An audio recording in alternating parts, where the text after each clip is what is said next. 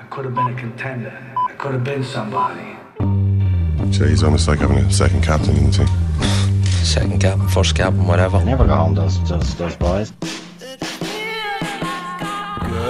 Good morning, and thanks for joining us on Second Captain Sunday. Oh, Mike David here with Murph and Ken. Hi, guys. Hey there, Owen. Hi, Owen, how are you? If you missed the debut of the show last weekend, or if you only had it on as background noise while you pottered around the house, don't worry, all is forgiven. You're very welcome to the programme. Obviously, not quite as welcome as the people who gave it their full undivided attention last Sunday, but welcome nonetheless. Ken, you've had a week of, I suppose you might call it coming down from Euro 2016. How have you filled the void? Um, I tried to get involved in the culture wars. Owen. Oh, yeah. I took up arms in the culture wars and went to see Ghostbusters, uh, a movie which is has proven a lot more controversial than it perhaps should be. um, this was the most hated trailer ever posted to YouTube. Yeah, more than 900,000 dislikes Yeah. just of the trailer. Users of the dislike button on YouTube. I mean, I would take anything they say with a severe pinch of salt, but anyway, on we go. It's it's uh, it's, It's, it's an all female cast, uh, has gotten a lot of hate out there, Kenneth. Of course, the people who say they hate it say it's nothing to do with the fact that it's just an all female cast. It's just because Ghostbusters was such a classic movie that to see it uh, remade in such a manner and debased in such a manner, they're actually defending the cultural tradition that gave us Ghostbusters. But I mean, that's just so ridiculous. like, Ghostbusters is, is a decent comedy. Okay, sorry, Owen. Sorry to interject. here. I'll stop you right there.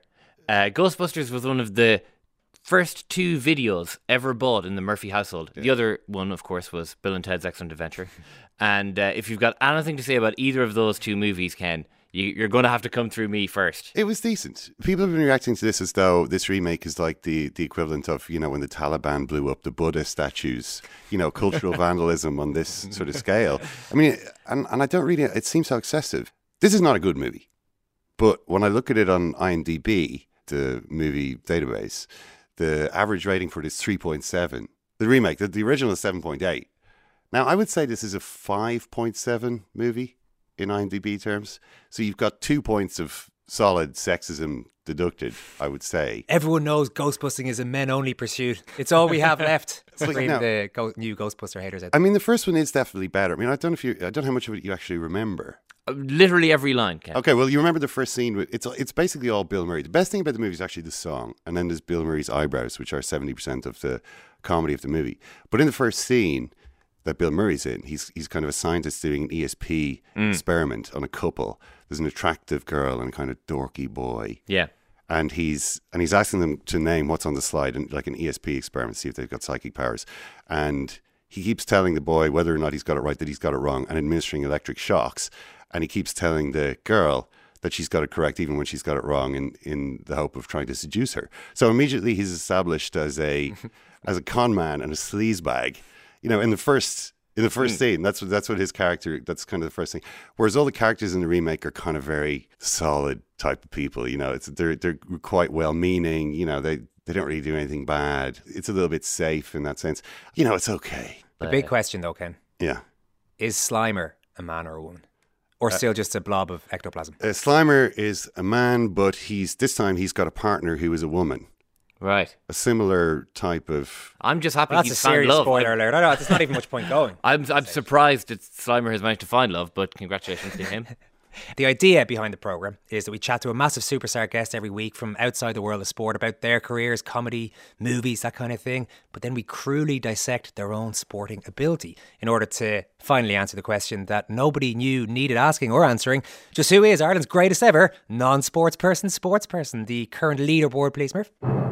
Could have been a contender. I could have been somebody. Well, controversy right out of the gate last week on, as we had to put a handicap system in place to incorporate the fact that our first guest, guest Gabby Logan, was, you know, actually a brilliant athlete in her youth. So, in the first category, her sporting highlight, well, it may have been competing at the Commonwealth Games and certainly was worthy of 95 points, but I deducted her 20 points in the spirit of fairness. That's fair to our future guests, obviously not uh, fair to Gabby. I'm still not happy with your methods, but go on. Uh, as the crown jewel of the BBC Sports Department, her current sporting knowledge is understandably pretty high, so she scored 97 points there. And I also rather pettily deducted points off her overall sporting ability mark uh, of 92 Yeah. because she couldn't play our great Gaelic sports of hurling, Gaelic football, and, to the best of my knowledge, road bowling. so, uh, you know, I also don't want this to be a complete cakewalk for her after week one. So, three scores of 75 points, 97 points, and 92 means an overall score of 88 points. And she is our current leader on. Well, it's pretty good despite your nonsensical scoring system. And in case you're getting I, I thought I explained it very well last week and have again explained it for you. I mean, as plainly as I can on. I'm sorry. in case you're getting ready to fire off a text casting doubt on Gabby's qualifications for this prize as Ireland's greatest ever non-sports person, sports person, she was in the Rose Tree contest in 1991. She met Gay Byrne. We explained it last week. It doesn't get any more Irish than that. Apology accepted. It's a daunting total to chase for today's special guest who's tearing himself away from preparations for the Edinburgh Festival, where he previously won the Best Newcomer and Best Show awards. He's a regular on all the top shows in the UK and in the US. He's appeared on Conan O'Brien. He also became the first Irish stand up to have his own show on Comedy Central. And he's one of our favourite comedians on the planet, David O'Doherty. Can't wait for him to pop into studio in the next few minutes. First, we're going to play a little something in honour of David's sporting career. You may already know that he was a genuinely pretty decent rugby player in his school days, but I seriously doubt you've heard much buzz about his ability as a fisherman, uh, having become an accidental hero in that field in his teenage years. Text us on 51551, email secondcaptains at rt.ie, tweet us at secondcaptains. This is Second Captain Sunday.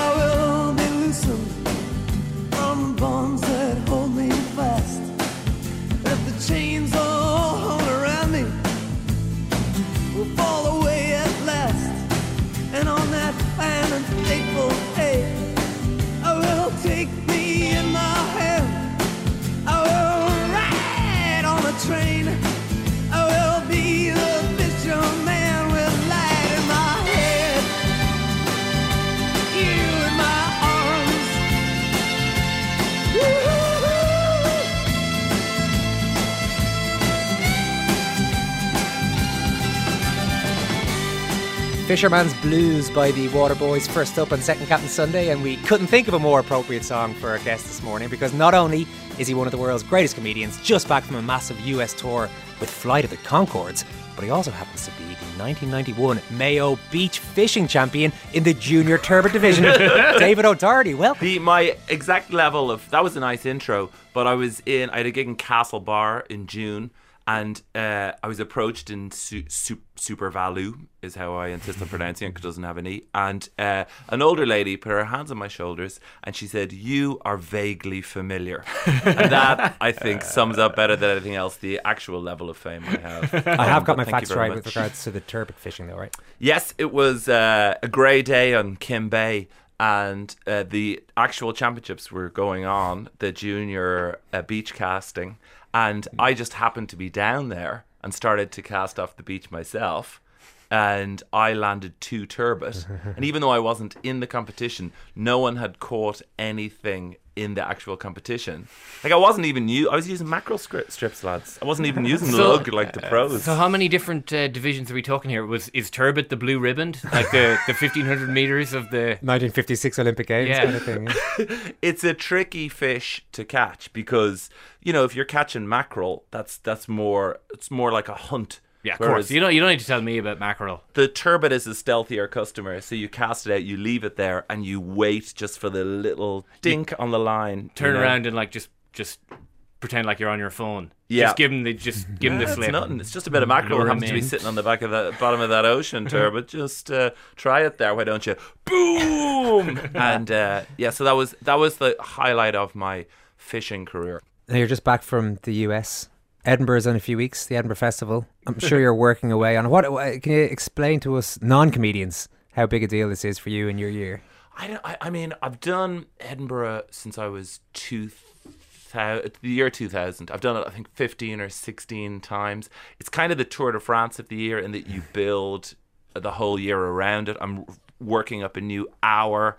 Every all of the best comedy experiences I think in my career have taken place there, and without doubt, all of the worst as well. The gig in 2000 where five, all five members of the audience left uh, at like together. They were a group. They'd won uh, tickets uh, that afternoon on the radio, and they all decided it was terrible.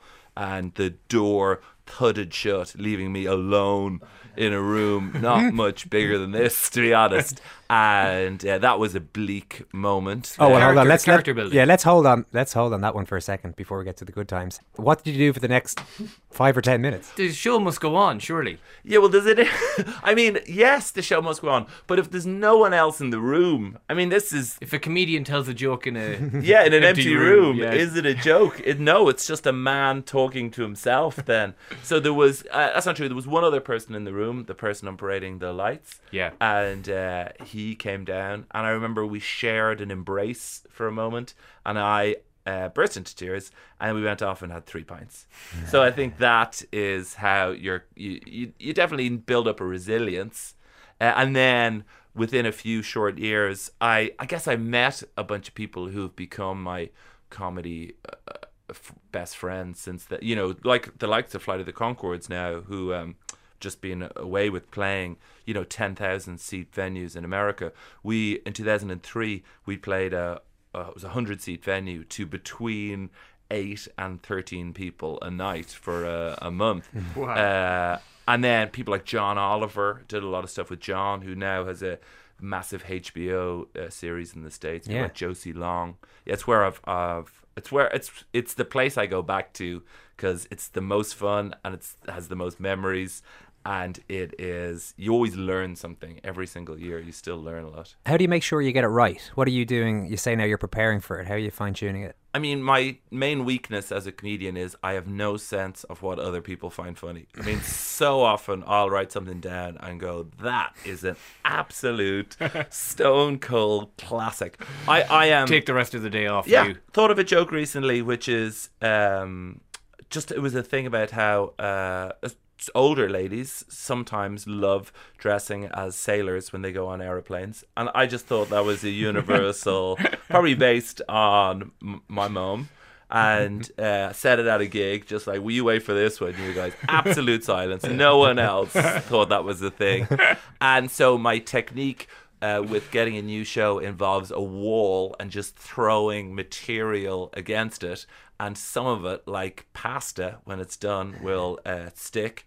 And uh, that goes into the show. I record, I, I do tiny, tiny gigs for uh, all of the summer. Well, I've just been doing enormous gigs, but uh, since about mid May, I've just been doing upstairs rooms and pubs to to 20, 30 people. Do you enjoy that? Given that you have been you know, doing these massive shows in the US, you've been on all the top TV programs in, in, in the UK, the comedy programs, QI. Have I got news for you? All of those sort of ones. Do you do you like going back to small Irish venues, maybe less fashionable venues, and doing shows in front of thirty people? Ah, yeah. I mean, the thrill in the job isn't playing the enormous venue.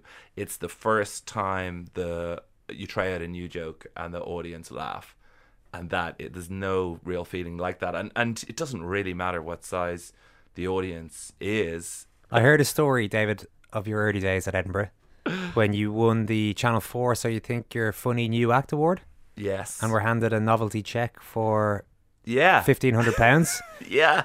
Is this story I, I have heard true? And if it is, you want to tell it? I've never said this on stage. This is too embarrassing. And um, yeah, I thought it was um, legal tender. Like the, the pe- giant novelty check. people have. all- I thought you could write it. A, a size didn't matter with the check. Yeah, I thought as long as you crossed it, you know, it inside had a the back of it. It seemed to have a sort code on the bottom of it. It was signed and all the rest of Yeah. it. So I took it back to Dublin in my suitcase, like doubled over. and then took it down and it was like a rainy day. Took it to the bank then under my arm and this big sodden droopy check. And um, I, I remember uh, holding it uh, like you, it was too big, obviously, to go under the little sort of thief proof. She's gonna have to come around. Yeah. yeah. So, but I remember this. I remember there was one person's face. So I hold up the massive check, and there's one person's face there, and then that person disappears. But rather than come around and let me in, just that person goes off to get everyone else from the back of the bank. So suddenly there's ten faces there, and it is the funniest thing any of them have ever seen. And uh, yeah, they were like, "That's not real. That's not a real check." And the real check arrived in the post then a couple of days later. You must have been pretty smug going down with the real check anyway. At least you, you, you finally got that cash. We've been mentioning your high profile TV appearances in the UK. Elaine asks Is David concerned that he will no longer be asked on QI and other big British TV shows because of Brexit? A tweet from Stephen in the UK mirrors those sentiments. Stephen says, I'm going to have to start watching Irish panel shows to see David O'Doherty and Aisling Bea again. So, what are you, are you keeping the head down over there now? I think we're going to sort it out. I think it's going to be okay. But I, yeah, I don't. I, I, I definitely don't have a UK passport or anything like that. All right, you're listening to Second Captain Sunday with Owen Murph and Ken. David O'Doherty here has been giving us a beautiful insight into the inner workings of the mind of a top comedian. But in case you're in any doubt as to his sporting ability, I should probably let you know that back in the day, David was a bit of a legend of schools rugby, fullback for the Junior Cup winning team. Winning St Michael's team of 1991, O'Doherty set the tone in the semi final against St Mary's when he lined up against Denis Hickie and showed scant regard for the reputation of a future Irish international, going toe to toe with Hickey and slamming him into touch the very first chance he got. All of that should stand him in pretty good stead after the break. Get your texts in on 51551. Tweet us at Second Captains. Up next, we scrutinise this sporting life of David O'Doherty. Second captain, first captain, whatever. I'm giving you an overall score of 88 points, with the only marks being deducted for being a little too good at things. It's like that time on Strictly Come Dancing when you were voted off for being able to dance. if Kenny Logan was in earshot right now, that he genuinely thinks he's to this day that he's a better dancer than me. That, I, I saw him described as having the movement of a vacuum cleaner. but obviously not a Dyson because they're quite elegant. Yes, Um, yeah, it's one of the cheaper brands. yeah. Yeah, the brilliant Gabby Logan there over Dance Yourself Clean by LCD Soundsystem. Gabby was our first ever guest on Second Captain Sunday last week and is currently Ireland's greatest ever non sports person sports person. She didn't exactly defend her husband, Kenny Logan, there, the former Scottish rugby international, regarding his dancing ability. Ken, you've had a look at the tape. How would he match up to your own moves in the dance floor? I could do this. I think I could do this. What is this? What's he doing? Uh, he's wearing a black vest, black skirt, and black socks and Cuban heels. And he's essentially stomping around the stage a little bit uh, while the professional ballroom dancer who accompanies him distracts the eye I think anyone who's watching this this couple dancing, Kenny Logan is just there to provide a, a little bit of background. You know, He's- It's mostly hand accomplished. gestures. We're going to hear all about the sporting life of this morning's guest in a couple of minutes. That guest is comedy superstar David O'Doherty. You have already established your turbot catching credentials. Thank you. Did you grow up in a pretty sporty house? I mean, it was just all we did. It was there was a little garden, and it wasn't just uh, football or uh, rugby ball. There was always, you know, tennis rackets, golf clubs, hockey sticks. There was all of that. And my brother was, I think, six or seven years older than me, so he was. I was very much the goalie. You know, and he would hammer shots at me, and uh, I remember my dad, uh, my, my my, we'd go to the beach sometimes and put down um, jackets, and I would again be in nets, and my dad would just cross to my brother, who would head it beyond me, and then I remember them like high fiving a lot when they scored against a five year old. So that was uh, They're teaching you a valuable life. I have three older brothers myself. A lot of life lessons are being handed out. You know, that's what it's all about. It's, I wonder how many true champions had a lot of older brothers. Yeah. You know, Agassi, I read his book It recently. me, you, Agassi. Andre Agassi. Yeah, yeah. True champions. Your mum was a big sports person, though, wasn't she? Talented? yeah, th- someone at some point in my family, there's going to be a really, really good athlete.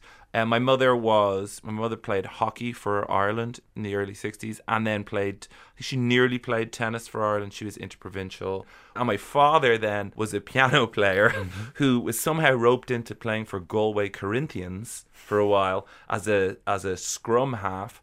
And he tells a beautiful tale of him putting it the ball into the scrum and uh, the prop just moving his foot over to crush my father's hand.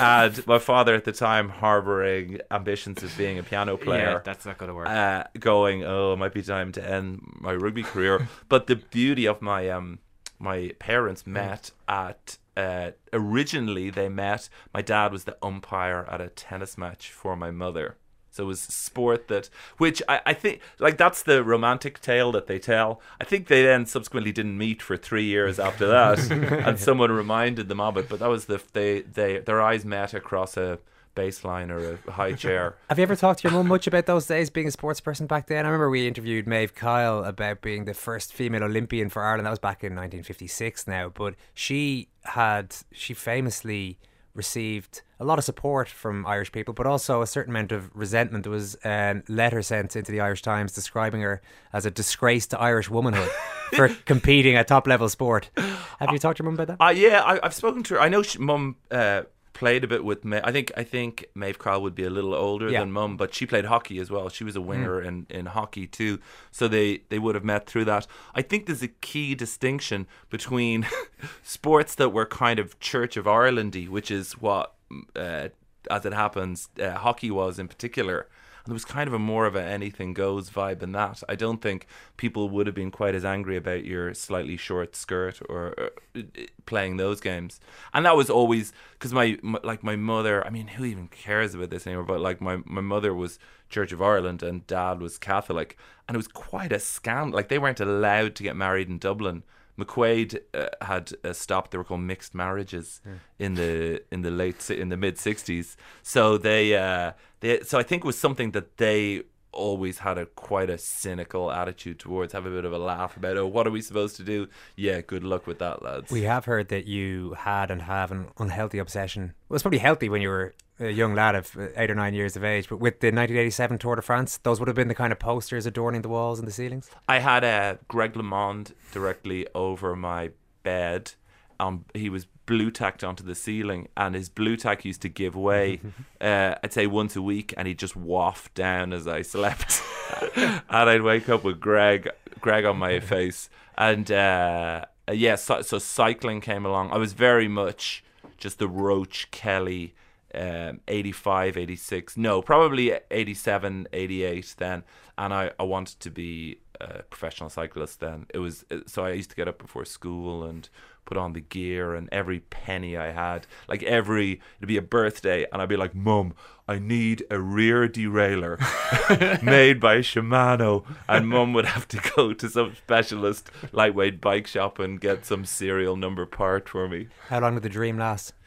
The uh, Cycling dream. I'm the wrong shape, Owen. I'm just I've little tiny little Build-A-Bear legs that are quite wide, and But like kind of a Cr- Cr- Chris Hoy, I'm thinking, no? Yeah, maybe ah, maybe uh, if if the track had been an option, Yeah. then Kieran, that might have been something that I, I could have done. But no, I, I I did. I it's a it's a grim old life, the cycling uh, life. I uh, trained for a few years with Orwell Wheelers, it was Roche's old club, and then the drugs thing started to hit. I I, I got um Kimmage's book, A Rough Ride, when that came out. I mean, I guess my heroes now in the cycling world are probably more journalists than cyclists. and that's no Never dis- says a lot for no uh, disrespect to you guys, but that's pretty lame. Yeah, no one wants uh, posters of you guys on their walls. We never had the privilege of seeing you in full flow on the bike, unfortunately. But uh, anyone who watched your appearance on our TV show a while back will have seen your evidence of, well, the evidence, Murph, of David's prowess on the rugby pitch. Yeah, I can still see it in my mind's eye on boy wonder Denis Hickie scampering to glory along the touchline, the St. Michael's Leinster Junior Cup dream hanging by a thread. But along comes Michael's fullback, David O'Doherty, who streaks across the field from his textbook covering position before smashing Hickey off the field and into the stands. True, it was only the semi final, but I think we can all say that was the moment when they all truly started to believe. Those of you who haven't seen it, we will immediately tweet a link to the footage mm. now. It's truly all inspiring stuff. And also, we have to say we are left with the knowledge, having watched the footage, that you were actually pretty bloody good at rugby as well.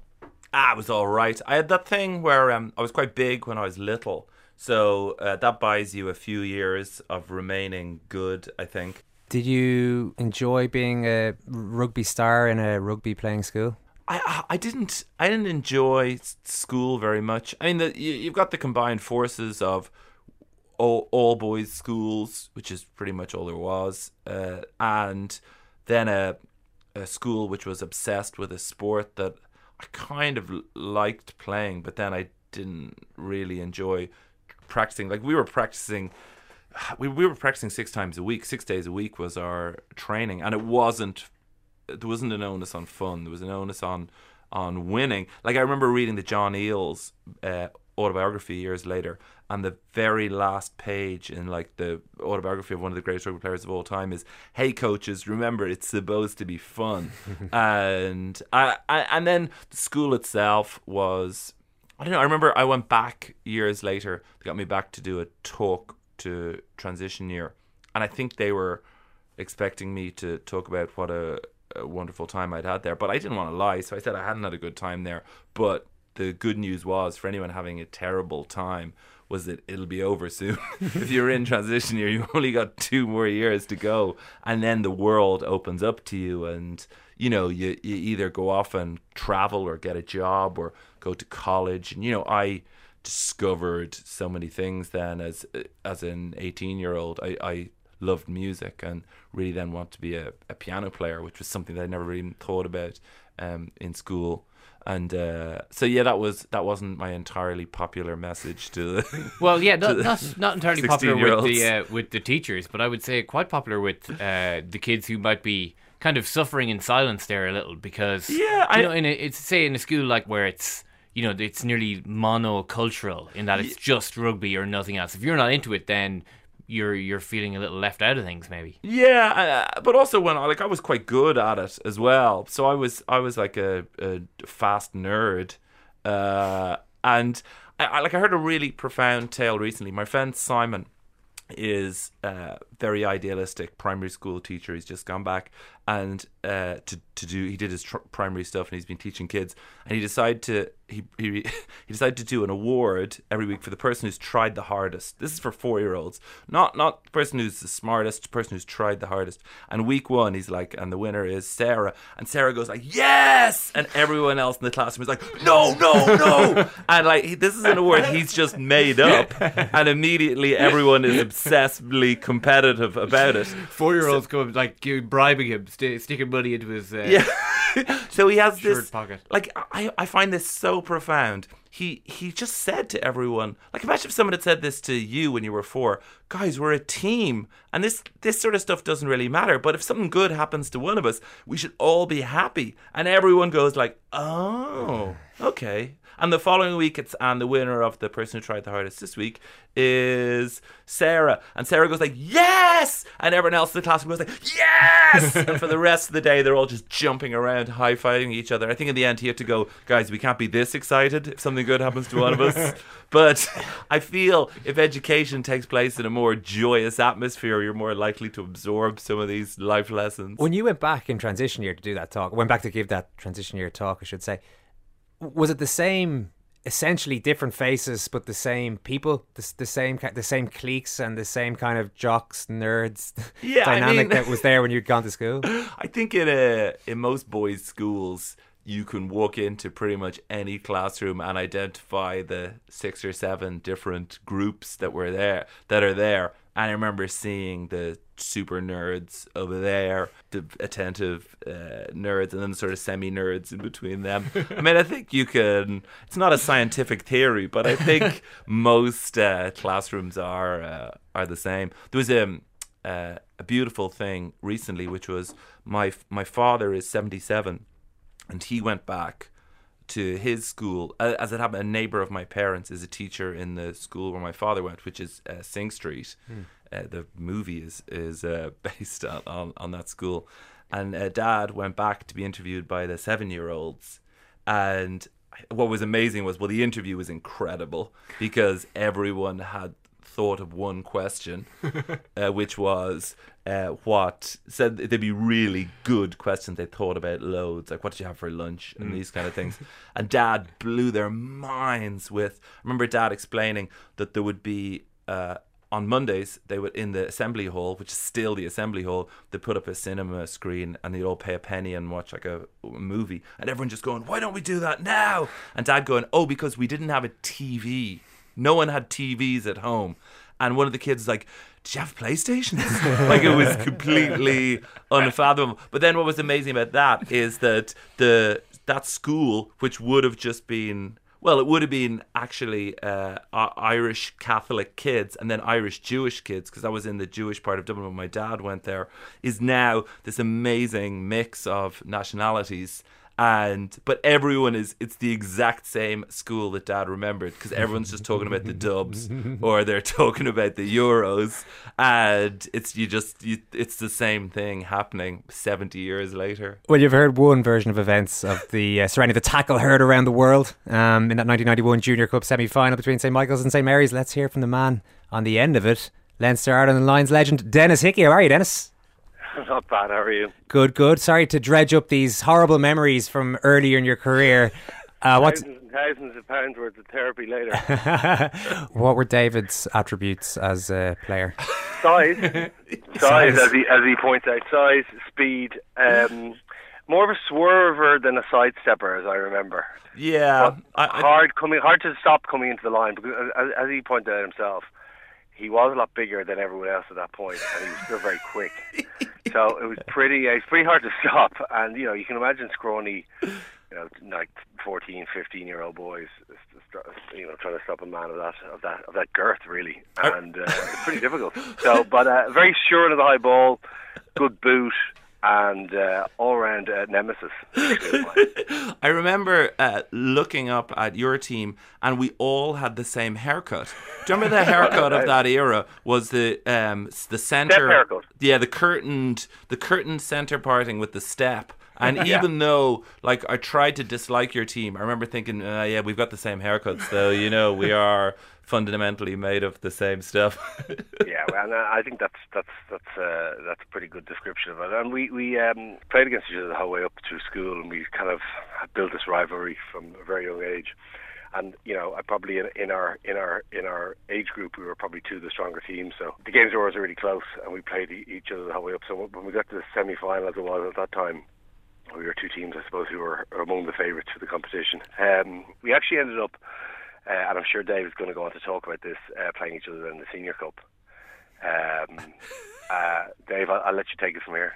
I uh, unfortunately did junior cup in fourth year, so I never played against Denis in senior cup, and where he went on to avenge the defeat. But it was. I Uh, can't, believe, I can't believe I'm still talking about this. so I mean, the a thing that you won't realize though is that I, I would say this to any listeners who have someone who is very, very good at sport of the same age as you. I then, for the next 15 years, Denis, I did l- live vicariously through your triumphs. There was two people who were doing well in the world of sport who were roughly the same age as me. There was Denis Hickie and then Tiger Woods. I'm, I think, two days older than Tiger Woods. So there was, you know, and ultimately Tiger has let himself and me down, whereas you never have, and I will always respect that.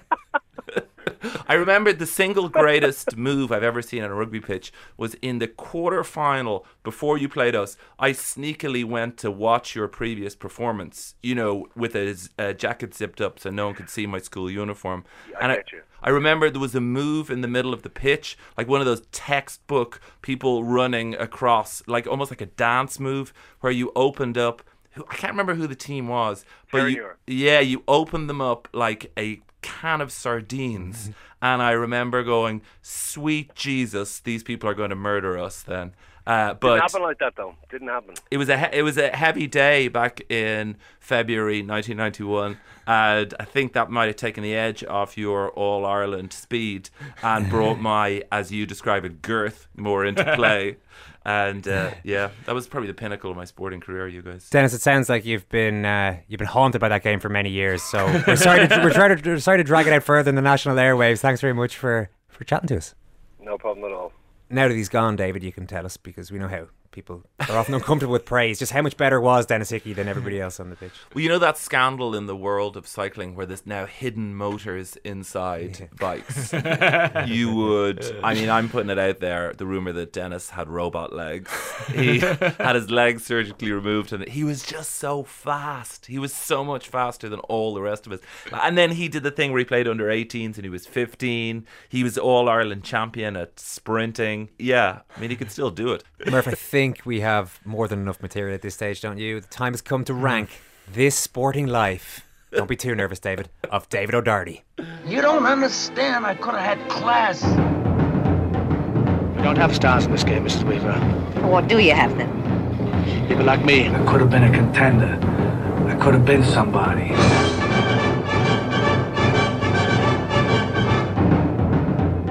Yeah, I mean, this sporting life could basically be, be made for you, David, because uh, in the absence of getting an actual sports person on here, I think you were going to set an unassailable sports person.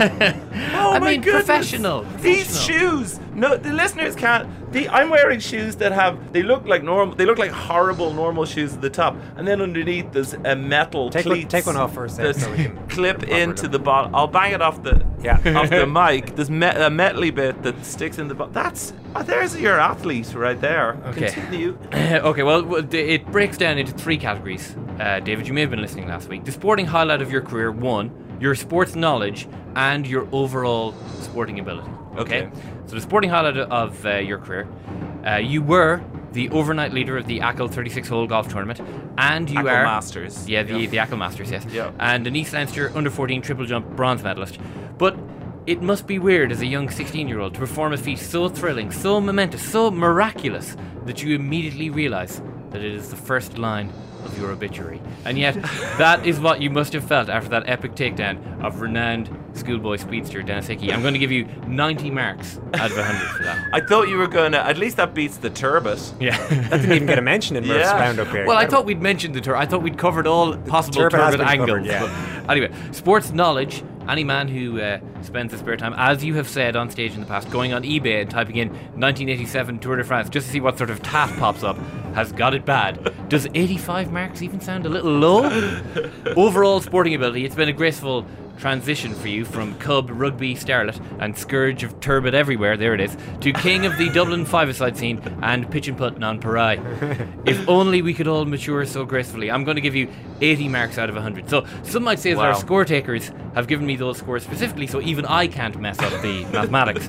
I tend to disagree, but this leaves you with an overall score of 85 marks out of 100 That's an A, not an A plus, oh. but it is an A. It's an A too. Yeah. I'll take that. Happy Also, that. also, imagine for the Olympics if there was a sport that, like a pentathlon, a really, really modern pentathlon that combined all of my abilities there. Catch turbot, yeah, cycle five kilometers, tackle on every- Denis Hickie. Yeah. Denis, It has to be Denis Hickie. though. yeah, he would Yeah. get annoyed, He especially so. as he gets older. And you've been absolutely brilliant this morning. Thanks so much. Round of applause, please, for David O'Doherty. Have a lovely Sunday, everyone.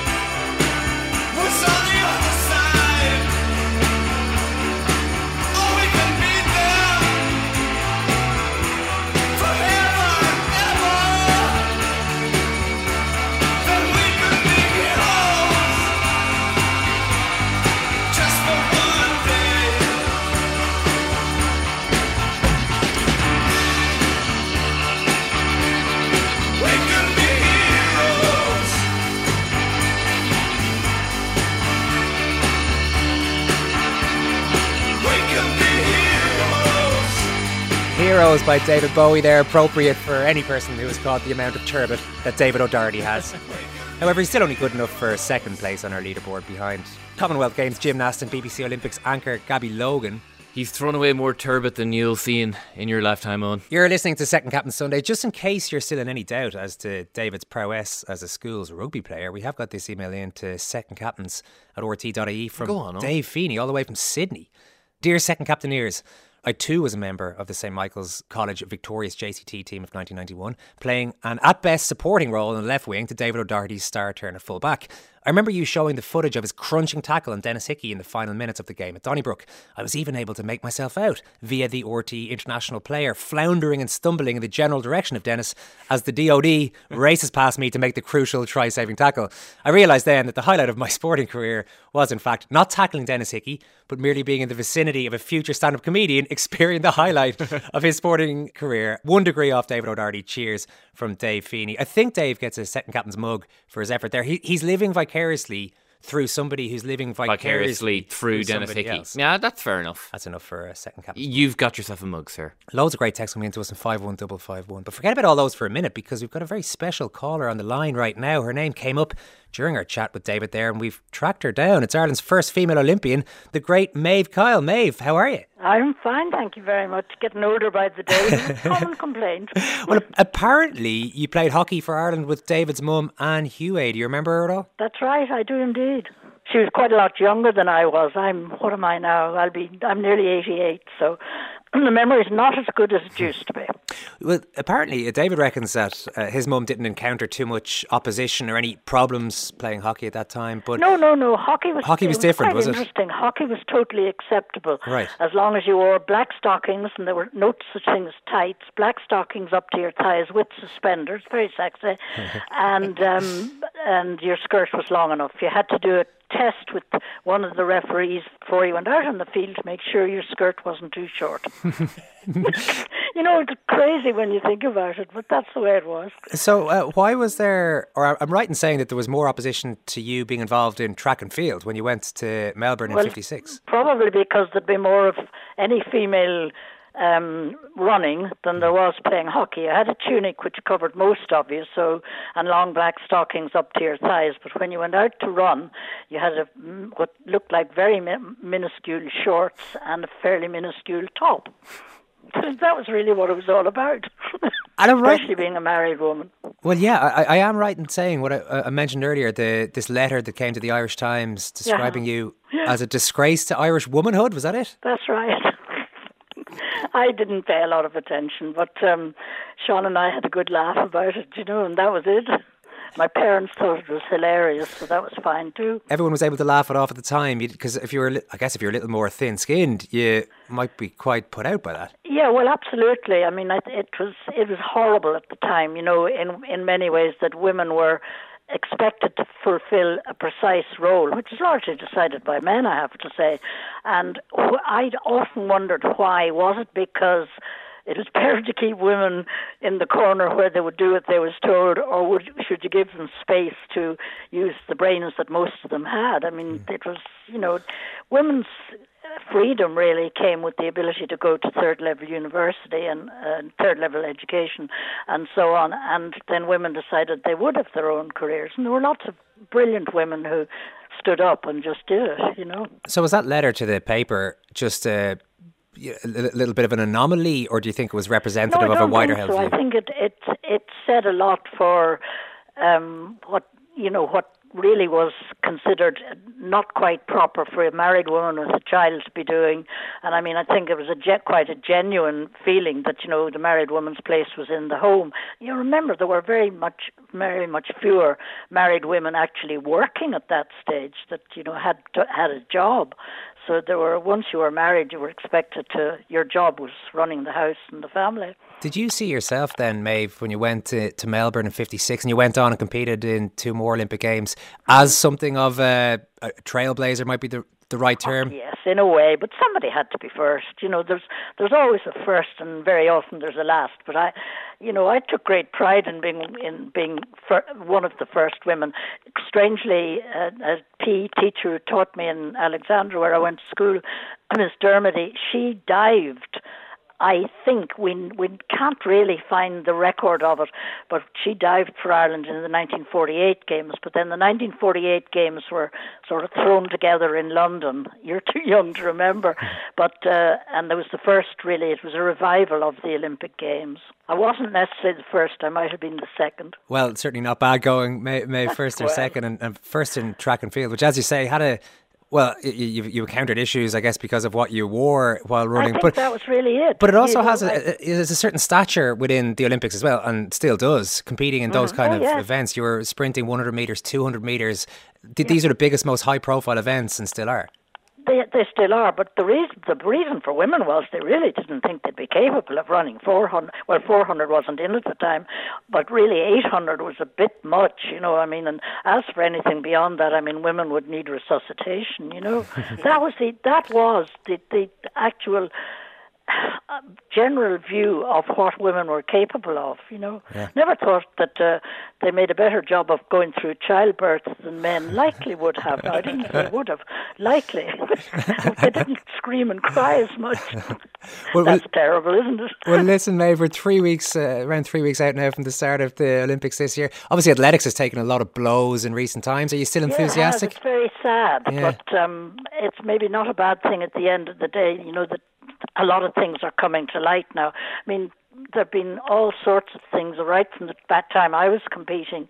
There were all sorts of people who the o- the only word you can use is were cheating, and uh, Even in 1956? oh yeah, What sort of cheating were they doing? they were cheating in different ways. There were all sorts of rumours going around, and as far as we were concerned, they were rumours. But at the end of the day, there probably was a lot more truth in them of what people were taking, what they were doing, and all sorts of things. I mean, I don't even remember the half of what they were, but you know, it was it it. It, it's horrible when you get that. A lot of it arises out of jealousy, but also countries found that when athletes did well in the Olympic Games, the Olympic Games has always had a very strange but a very important role in the sort of the, the ladder of sport. If you go to the Olympic Games for some reason and you win at the Olympic Games, it's considered a, by most people still a better medal hmm. than winning, say, at a World Championship, which is quite strange. Well, listen, Maeve, Kyle, I'm glad you're keeping so well. And listen, thanks very much for speaking to us this morning. Not at all. Thank you very much for asking me. There you go. That lady is almost 88 years old. Are you, are you impressed? Amazing, yeah.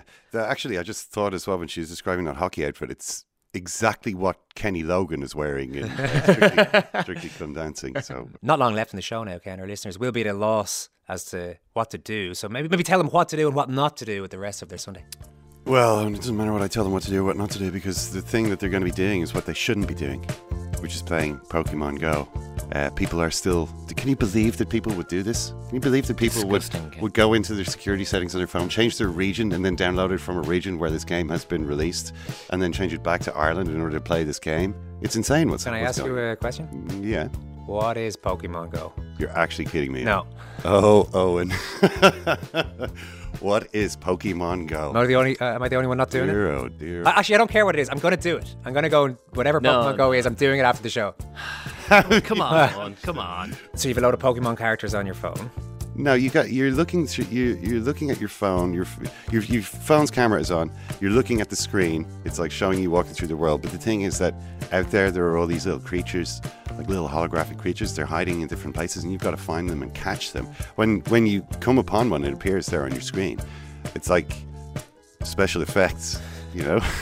It's like a 2016 version of that Snake game that used to dominate the I, mobile cer- phone I certainly scene. would have bumped into a few passers-by in 2001 while Exactly, playing play- Stuck while on playing my a bit of- Nokia 3010, 3210. So they shouldn't be doing that. What should people be doing? I suppose you could go along to see that movie. Ghostbusters. Pretty See, average. see Slimer find love. Look, you can go to Ghostbusters if you want to go to Ghostbusters. He's given it 5.7 I'll out give of it, 10. I'll give it five point seven out of ten. It's it's fine. It's like any other not very good movie. You know, it might it'll pass a couple of hours if if you're trying to kill time. It's not. I mean, uh, looking at those marks it's given, it's amazing how many people give it one and how many people give it ten. Right. You know, it's they're they're not talking about the movie here. There's a different point that people are either endorsing or objecting to, which has nothing to do with the quality of the movie, which is average. Maeve Kyle was challenging prejudices as far back as 1956, and 60 years later, Ken, the world is still not ready for an all-female cast of Ghostbusters. I, I I think that's the main takeaway from this morning's show. Okay, that's pretty much it from us. Hope you enjoyed this morning's edition of Second Captain Sunday. Marion Finucane is up next. We'll chat to you again next week at 10 a.m. when our special guest is going to be only the Oscar-nominated director Lenny Abrahamson. I like him. If it deserves one of those whistles. If you'd like to get in touch during the week, tweet us at Second Captains. Drop us an email, secondcaptains at rt.ie. Thanks to Caro Hare on sound this morning. Mark Horgan and Simon Hick produced. Thanks, Murph. Thank you, Eoin. Thank you, Ken. Thanks, Ken. Thank you. Oh, thank you, Karen. Thanks for listening and enjoy your Sunday. Second captain, first captain, whatever.